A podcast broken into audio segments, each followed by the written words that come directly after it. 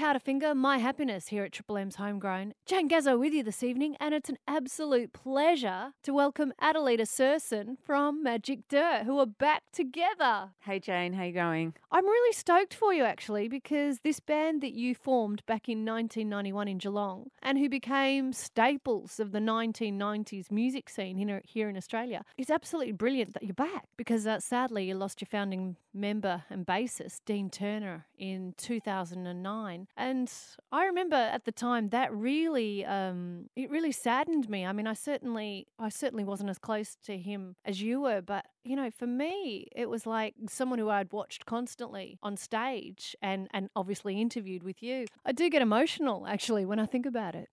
Well, you did. I mean, you kind of grew up with the band and you've been there with us the whole way. And I understand why you get emotional. And I really feel that too. and I know how much he meant to you. And, and he definitely, he, you know, he loved hanging out with you and doing our interviews and everything and just hanging backstage. So we have a history and I, get that and we do we get a lot of emotional responses from people we still get lots mm. of messages on the anniversary of his death and yeah it's um yeah it still really gets to people it really does yeah how is it for you getting up on stage knowing mm. that he's missing from yeah the group? got um a friend of ours standing in on the bass steve patrick yeah it's always gonna it just it always feels like he's here though like he's he's just with us the whole way like we went out on the road last weekend to do our first hotter than hell show and he he's just there like he's never really gone like and the and I was thinking about it the other night like the more we play or the more we do this magic dirt stuff the closer we are to him you know so that that at the same time it just feels wrong and weird. You know, it's like this is too weird. Like he's mm. not here. Like and going out on tour again. Like we were really deliberating this. Like we seriously because we never thought we were going to go out again. We were just sort of living. We were taking day by day really, and not really just never crossed our mind. I don't know. Just with the reissue and we started to miss it a bit. And it was sort of calling like the magic dirt, mm. you know, siren was calling. Mm. And I think in part Dean's memory is is part of that and his spirit lives in us and it, and it calls us. So I think from somewhere in the depths of the universe, Dean is calling out, you know, go on, guys, you need to do this. You know, I want you to do this. And so we're kind of serving this calling to, to sort of do that. So talk me through the, the Hotter Than Hell show, the first one. I mean, it's a massive thing, as you say, to step out there. Yeah, it really is. Like, I realize how old I am. I'm just like, oh, far out. That hurts. And I can't hit that high note. And geez, I just, yeah, I was sort of expecting to be a bit more fitter, but geez, I've been trying to work out and stuff, but nah, it was it was unreal. Like we've got Steve Patrick on bass and he's just been so respectful and devoted to the band for so long. He's like a long time fan and close friend, but him stepping up on the bass, you know, he's a really good bass player too.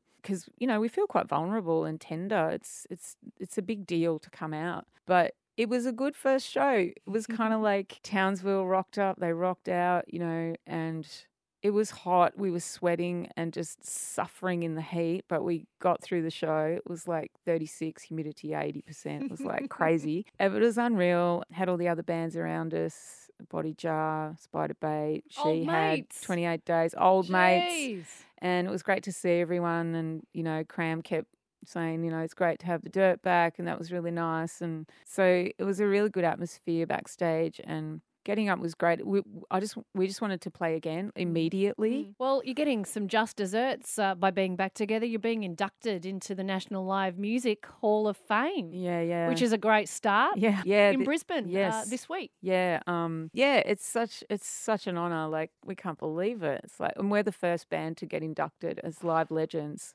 Yeah, very first one. So woohoo! Thank you. we'll take it. Uh, we do go back a long way. I want to take I want to take the audience back with me. This is a real because this is really special. This is the fact that you've got you've got Magic Dirt back together. I mean, you've been a solo artist for the last well, at least mm. 15, 20 yeah, since 20 sort of 2009, 2010. Right, yeah. right. But I remember seeing Magic Dirt as a youngster. Like, I think I was 16 or 17, but you weren't Magic Dirt then. You were the Jim Jim.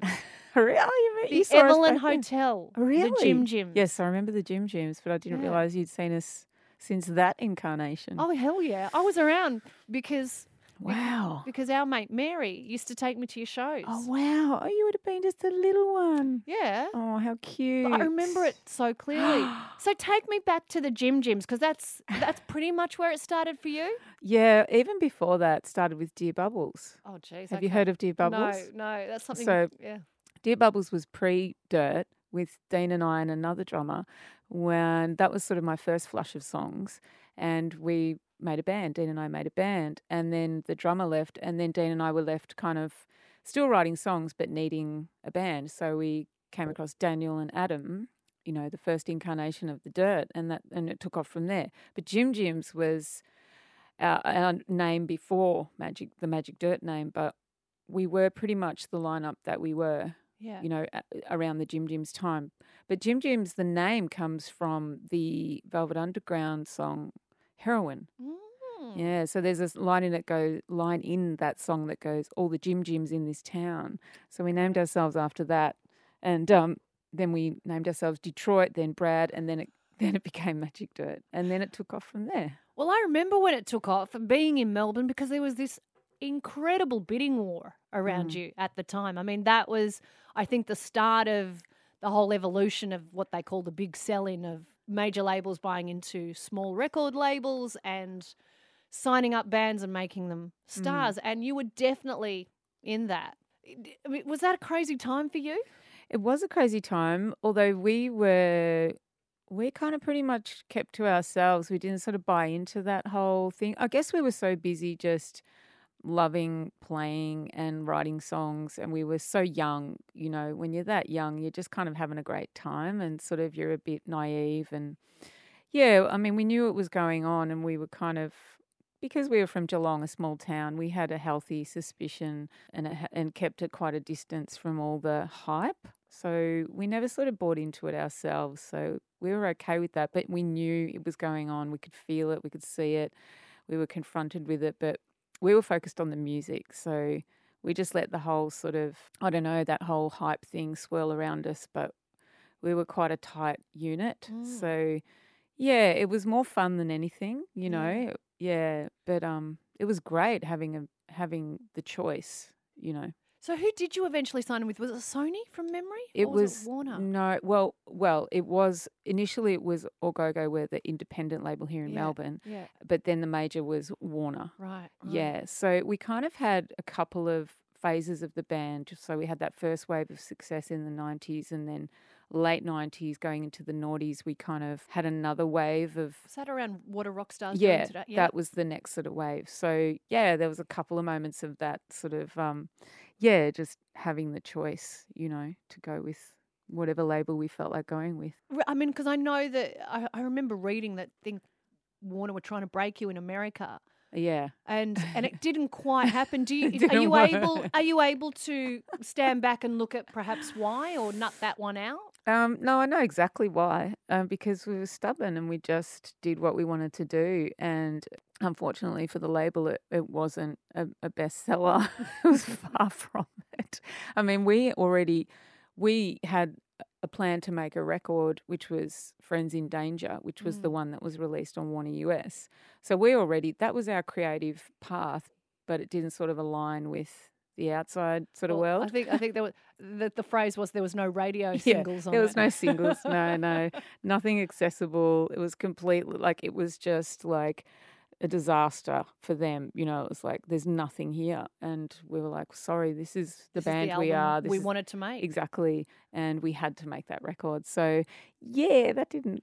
Do you regret that so now? well. Are you you, Oh, you, no. you happy that you stuck to your guns and made the music that you want to make without bowing to any pressure whatsoever? Oh, absolutely. Oh, yeah, there's no doubt. Of course, there's no regrets at all. I mean, we just had to be who we were. And yeah, I mean, I think that's, and that's ultimately what people respect, I think, is when you are yourself and you can be brave enough to stand up for what you believe in, which is, you know, th- that's the music we wanted to make. So Mm. yeah, yeah, it was pretty funny as well. Of course, you've had a brilliant solo career, fantastic uh, couple of solo records out that uh, are still big favourites of mine. But let's go back to Magic Dirt. People can find you Saturday 19th of January, Gladstone, Saturday 26th of January, Toowoomba, then there's Gold Coast, Adelaide, Mount Evelyn, Ipswich, Dunsborough. Alongside Spiderbait Jebediah, Shihad Body Jar and Killing Heidi. It's fantastic you're doing this. These songs deserve to be heard. Thanks, Jane. I'm going to take you back to 1993, your first ever EP out on Au Go Go Records, which has just been reissued and remastered Signs of Satanic Youth. And the track Redhead. Th- Take me back to filming this video because I had a look at it online the other day. You are such a baby and you're in this car wash Yeah. being drowned with water. Yeah. Take me back to that day. Yeah, so the idea behind the clip, the song is called Redhead. So we thought, let's put ourselves through a car wash because it's Redhead. Let's douse me with anything that's red. So red food dye, tomato sauce, anything red. So they just put stuff all on top of my head. And then we went through this car wash, which is located still in High Street, Prahran. And we went on the back of a ute. We set up all our gear and then went through this car wash with those big giant cloth strips 10 times, just 10 times through. And all the red stuff that I had piled on top of my head, every time I went through, just started dripping down my body. And you can see in the clip, my white singlet by the end is all pink.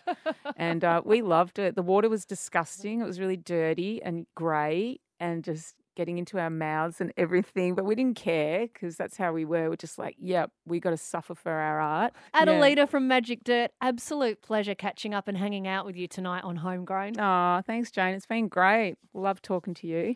Here's Redhead right now. Make sure you catch them on tour on Triple M.